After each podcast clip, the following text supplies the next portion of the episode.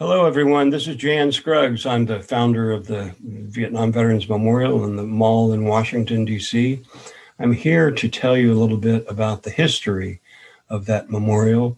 There was a considerable amount of controversy uh, with some people who were very seriously uh, offended by it and who wanted this memorial to be uh, much more traditional. So, uh, the Vietnam Veterans Memorial, as you probably know, uh, is one of the most popular monuments in the entire world. Five and a half million people come to see the Vietnam Veterans Memorial. Uh, it is an extraordinary memorial, but it almost was never built. But it was built because of Tom Shull, and now Tom Shull is here. He's going to tell us, give us the background of of the Vietnam Veterans Memorial, how you were sort of dragged into it. You were an Army captain at the time, so the floor is yours. Thank you, Jan. Well, uh, first and foremost, it was uh, one of the honors of my life just to do my small part to support you and the vision you had for uh, as a soldier. That was our bond. You know, I so felt your passion and uh, respected your desire to to properly acknowledge those who had given their last full measure of devotion in the Vietnam War. And as a Vietnam era veteran, I I so appreciated what uh, what your mission was and what your vision was to to bring to fruition full acknowledgement of those sacrifices. And so I I just was honored to be part of the part of the the journey with you. Uh, it uh, it started for me as a White House fellow. I did get to know Jack Wheeler, who became uh, a teammate with you, uh, and again supported your mission as the founder and became chairman of the Vietnam Veterans uh, Memorial Fund uh, working with you. So I initially got to know Jack, and then through Jack, I, we were uh, we were introduced, and it was uh, I'll never forget the day that I had a chance to meet you and how uh, how it impacted my life uh, really forever because of your sense of duty, commitment, passion to acknowledge Vietnam veterans who had served in Vietnam, but especially those who had uh, not survived the war. So back in December of 1981, this goes back a bit, I was a young captain uh, on the White House staff working for Jim Baker, then chief of staff of the White House, and his deputy, Dick Darman. Uh, they had uh, asked me to, to, to get involved. I went to them and said I'd met you and Jack Wheeler and wanted to get involved as a project uh, as part of my White House fellowship, and they fully supported. They said that's a great idea. We want you to keep us informed we support the Vietnam Memorial, but it's complicated politically, um, in the sense that, uh, as you, as everyone recalls, uh, Vice President Bush had run against President Reagan, and they uh, they teamed together to win the White House in 1980, and I came in shortly after that uh, in uh, the summer of '81 as a White House fellow. But they teamed together, and uh, Vice President Bush was very concerned about making sure that the controversy didn't impact the White House, and, and not so much for him personally, but really more for President Reagan, who was just a great, uh, as everyone knows, a great American.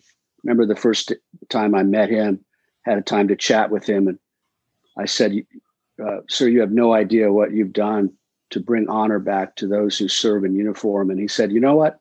He was such he was like a grandfather to me back then. I mean, he was such a wonderful. You could just sense it. His sense of uh, character and and uh, you know a desire to serve the nation and serve all Americans. But he said, you know, if there's one thing I can accomplish as president, it would be if every single uh, person in uniform feels proud again to serve, because the Vietnam War really, uh, really impacted the honor of service to the nation and I was just I, all I could say was, "Sir, that's just amazing," and you know, I'll certainly do my small part to uh, to make sure that uh, that we we can bring to fruition your desire to really acknowledge those who served and and not acknowledge those who had sacrificed in Vietnam. He was very sensitive to that. Uh, as you may recall, he was in World War II. He was in public affairs, but really understood the sacrifices of those who served in World War II in particular, his generation.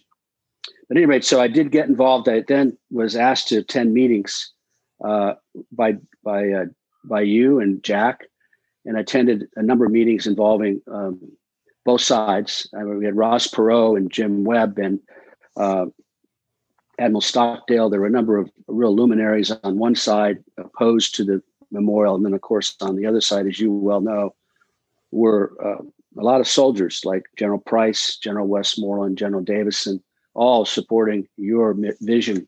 And so many more had sacrificed in the Army than the Navy and even the Marine Corps. So it was an odd, uh, it's an odd debate because we should have all been on the same side. And it all came down to the selection of Maya Lin's design and the fact that they didn't think it was a proper edifice, uh, you know, for those who had particularly those who had uh, served and not survived the war.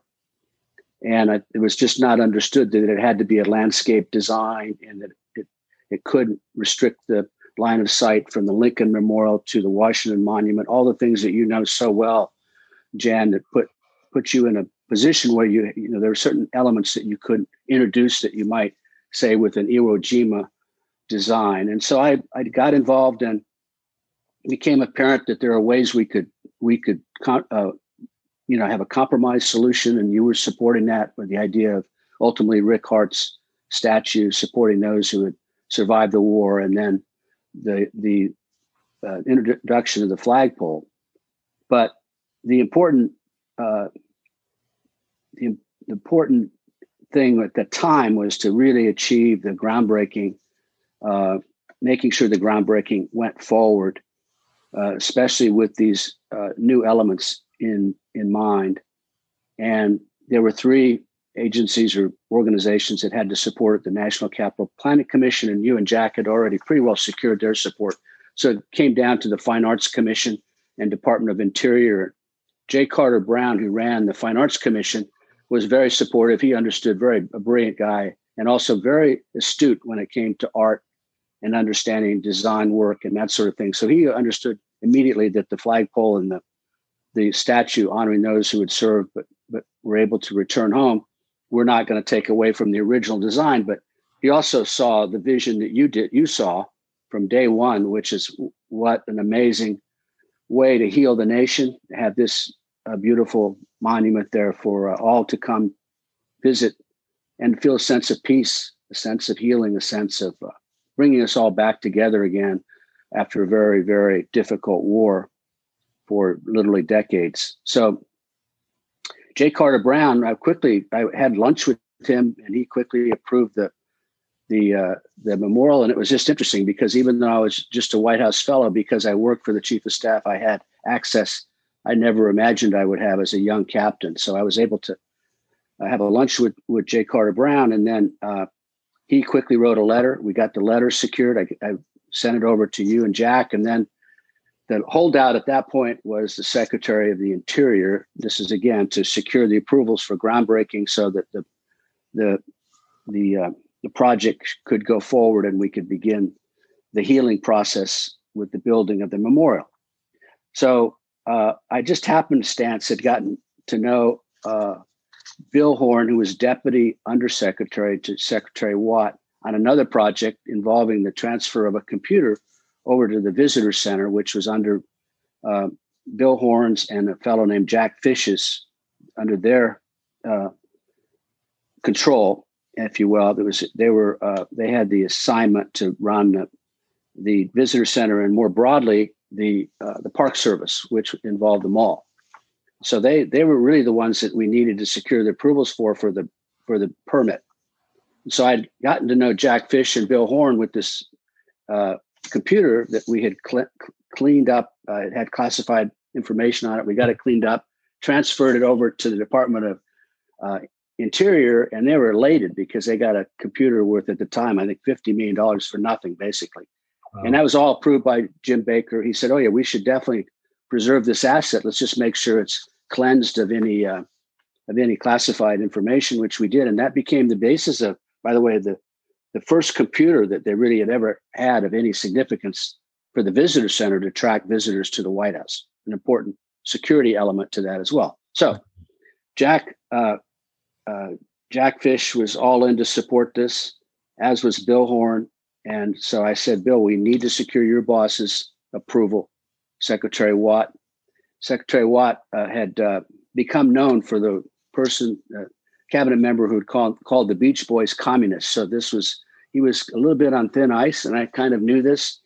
I wasn't uh, that nuanced as it related to politics back then. I'm still not. I'm a little bit tone deaf when it comes to politics, politics, but I certainly understood that he was not in a position to be to have his legacy be stopping the groundbreaking in the Vietnam Memorial. So we and we chatted, if you recall, we chatted about this with Jack and with others, with Bob Doubek, and we knew that we we had some leverage with Secretary Watt. So anyway, I called Bill, and Bill said, "Well, the secretary's the groundbreaking's Monday. We've got to get the final approval from Secretary of Interior." He said, "Secretary Watt's in Denver. He's actually giving a speech, but I'll try to reach him." And he was able to reach him in Denver and he he basically said that he was the final approval that we needed and that the White House really wanted to get this done. Now I knew that the White House wanted to get it done, but I I I didn't have unlimited authority. But when you say the White House wants to get things done, people do tend to to react to that, and that was the that was the truth. I knew I was on very solid footing, even though securing his final approval was not something they had specifically said now go out and get it done. I just knew that in order to allow for the or provide for the opportunity to get the groundbreaking to occur on Monday, I needed to secure that commitment the Friday before. So Secretary Watt gave the go ahead. Then I called uh, Bill Horn, and he and I also called Jack Fish, even though Jack Fish worked for Bill Horn. I knew I was running out of time. And I said, "Can you issue the permit?" And by that time, you and and Jack had already ensured that Bob Doubek was down in the office waiting to get the permit because we knew we were running out of time. This is Friday afternoon already. You know, literally, uh, Washington was going to shut down very, very soon. Uh, you know, with it being a Friday afternoon, and so uh, the permit was released to Bob Doubek, and we had victory in sight. And then I, I get a call from her, and he says, you had I, we just got 26 phone calls from congressmen. What's going on? They're opposed to this. I didn't understand all this. I said bill i briefed you on everything that there are those who oppose the design but the groundbreaking has to occur now because we've come this far. This is a beautiful design this is going to do all the things we talked about in terms of healing the nation and this is securing uh, thanks to, to jan uh, as founder securing uh, a rightful acknowledgement recognition of those who gave their last full measure of devotion, gave their lives for our country. And so he he said, "Well, well, you know what are what are my options at this point?" And we'd gotten to be good friends, so I I didn't want to just say he had no options. So I said, "Well, about the only thing I can think of, uh, which I don't think is a good idea, is you could get a judge to try to uh, issue an injunction, order the groundbreaking to stop, and it wouldn't occur on Monday. Then we'd have to regroup and and I think we would have lost our opportunity to get this done, in my view. And certainly that's Jan Scruggs's view and Jack Wheeler's view. So we need to get this done now because it could be held back for years. And there might be a very different design, might be a very different sense of healing the nation. And, and we know that this is going to accomplish what we need to do. And so uh, he didn't call a, a judge uh, at all. I mean, he said, You're right. I, I, I hear you. And so groundbreaking occurred that very next Monday morning. And so there, there you have it. That's kind of this, the behind the scenes story of what happened. It was blessed to work with you because you gave me full rein to get it done. And uh, you know, that's what it takes sometimes. You have to trust people that you work with who have the the uh, wherewithal to to accomplish things. And so it's a lot about the trust you you placed in me, the trust that uh, Jim Baker, who later became Secretary of Treasury and, of course, Secretary of State, placed in me. So I felt honored to be able to just do my small part to uh, to secure the approvals we really needed to get it to get it done. Well, I think uh, that's an excellent summary of where we were and the, the, things that were going on, and to show the sophistication of the people who were trying to stop this memorial from getting built the fact that 20 plus congressmen called the Secretary of the Interior basically within minutes of each other shows that these people really knew how to play politics. So we were up against uh, some highly intelligent inside Washington kind of people. And uh, thanks to you, uh, we were able to outmaneuver them, and uh, we are forever grateful. And uh, I was telling you recently the story of a friend of mine who recently became extremely uh, wealthy. And you pointed out that one of the great joys in life is, is how much money you can give away. So why don't you tell us a little bit about your job at AAFES, what AAFES is, and how AAFES and you are able to give a lot of money to help military veterans and uh, active duty military. Well, thank you, Jen. I, well, first of all, it was a, an honor to be able to come back to serve. I'm the first civilian to serve in the capacity as CEO of, of, of the Army and Air Force Exchange Service. It was a general officer who served before me. So I, I managed to leave the service as a major and come back as a general equivalent of a general officer, which uh, kind of a little bit not quite like Churchill, but Winston Churchill left the military uh, almost not in disgrace, but he really opposed a lot of things that were going on in the in the British Army when he left as a major and came back as prime minister. So I, not that I could compare myself with Winston Churchill, but there are moments in life where rare opportunities. This was sort of the second rare opportunity that I had, first with the memorial, and then being able to come back and serve. And I just, uh, you know, you know, thought and prayed a lot about what I could do. And so when I joined the military again as a civilian, I dedicated uh, my journey to serving warfighters and their families. So if I could always just look at everything I did in the light of the shareholders, the shareholders being, uh, you know, folks like you that served the, because now the benefit we've provided the benefit for all veterans uh, uh, to to shop online, for example but to honor all all types of service. We expanded the benefit for disabled veterans, so all disabled veterans now can shop in the brick and mortar stores on the basis, even if they didn't complete a full career. We uh, we uh, have doubled down our efforts to support great uh, efforts like the Army Emergency Relief, which provides zero interest loans to soldiers and the Air Force uh, Aid Society. Again, zero interest loans during this time during the pandemic, and they, we've provided three of almost three million dollars to support those efforts. We support uh, Army, Navy athletics. We support Air Force Air Force athletics. All about supporting future leaders so that they can go and um, serve. But the, the even the most uh, compelling things that we do have to do with supporting child development centers, supporting combat uniforms at cost so they, they don't have to overpay for their uniforms. Yeah. You know, all the things that we do to support what we call, as you know, quality of life for warfighters and their families. So anytime we get an opportunity to do that within, you know, our legal uh, constraints, we jump at it. And we've returned uh, in the years that I've been there now, almost uh, uh nine years, we've returned uh, $1.6 billion of non appropriated funds, non taxpayer dollars to support warfighters and their families. And for me to be able to do my small part, and that's not going to any hedge fund or any uh, private equity firm, that's going directly to support warfighters and their families. 15,000 of us are spouses or veterans who serve in the ranks of 35,000 employees. 15,000 are connected to the military, and 80% of us, and that's uh, that's almost 25,000, I'm sorry, almost 29,000, uh, are, uh, are connected with other connections, maybe uh, fa- other family members like aunts and uncles and that sort of thing. So this is a family business. And the family business is all about family, serving family, and, uh, and making sure that we can do our small part to provide for the needs of service members and their families. So that's kind of in a nutshell what we do. Uh, we uh, we again look always look for opportunities to make it a better experience. Give you an example. All all hero movies now are premiered hero movies that are involve uh, you know it, any kind of a, a hero movie that uh, that uh, uplifts a warrior uh, like uh, Lone Survivor, just to name that one. We premiere those movies in combat so oh, that uh, you know, so that they get to see it first.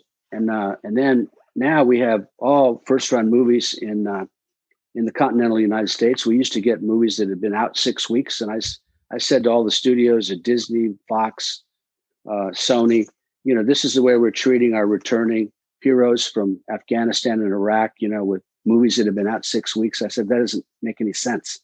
Unfortunately, they, I, I guilted them into uh, supporting the things that need to happen to treat uh, warfighters and their families the way they need to be treated, which is, is not just as citizens, but as uh, really citizens that are willing to put up their their right hand and take the oath and serve the, the nation and the Constitution. And so that's 1% serve. And so for me to be able to do my small part to support the 1% who protect our freedoms day in and day out, uh, it's a blessing to come back and be part of that. Well, again, thank you for you know hundreds of millions of dollars uh, given to help our uh, servicemen and women who are often in uh, very difficult circumstances. And at this time, I would like you to close by just giving your thoughts on sort of this legacy of service that we have among the military uh, people in the military. Many times it's almost a family kind of business. You know, their father went, their uncle went in. Sometimes a recent immigrant to our country will see it as an opportunity to get jump started and to get a college education. So I'd like you to talk about the legacy of service and how the Vietnam Veterans Memorial was part of a, something bigger, and that was uh, with President Reagan, uh, particularly to turn around the image and uh, welcome home the Vietnam vets.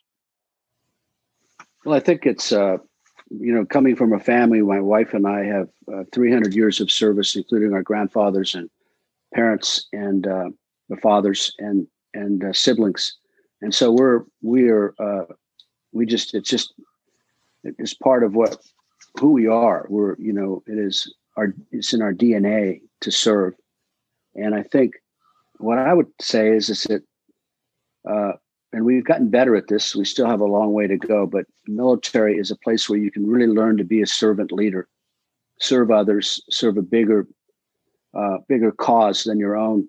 You know, than what you might uh, perceive is is uh, desirous. You know, pursuing your own interests, but being able to transcend your own interests for a bigger, something bigger, much, and in your case, much bigger. What you did to restore healing and a sense of peace in the nation, your project, and having, uh, you know, senior people like Senator Warner and and uh, who had served in World War II as well, and and uh, and Jim Baker, who had been a Marine, Ronald Reagan.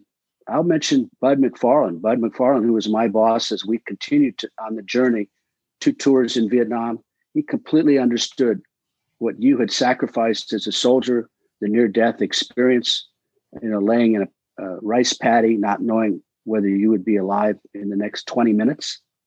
Uh, you know, I, I, I think people need to understand that it takes visions like you have uh, that build legacies, legacies of healing, legacies of peace, and securing a sense of wanting to serve. Because what you've created through your vision and and all the the positive uh, impacts it's had with over 5 million visitors.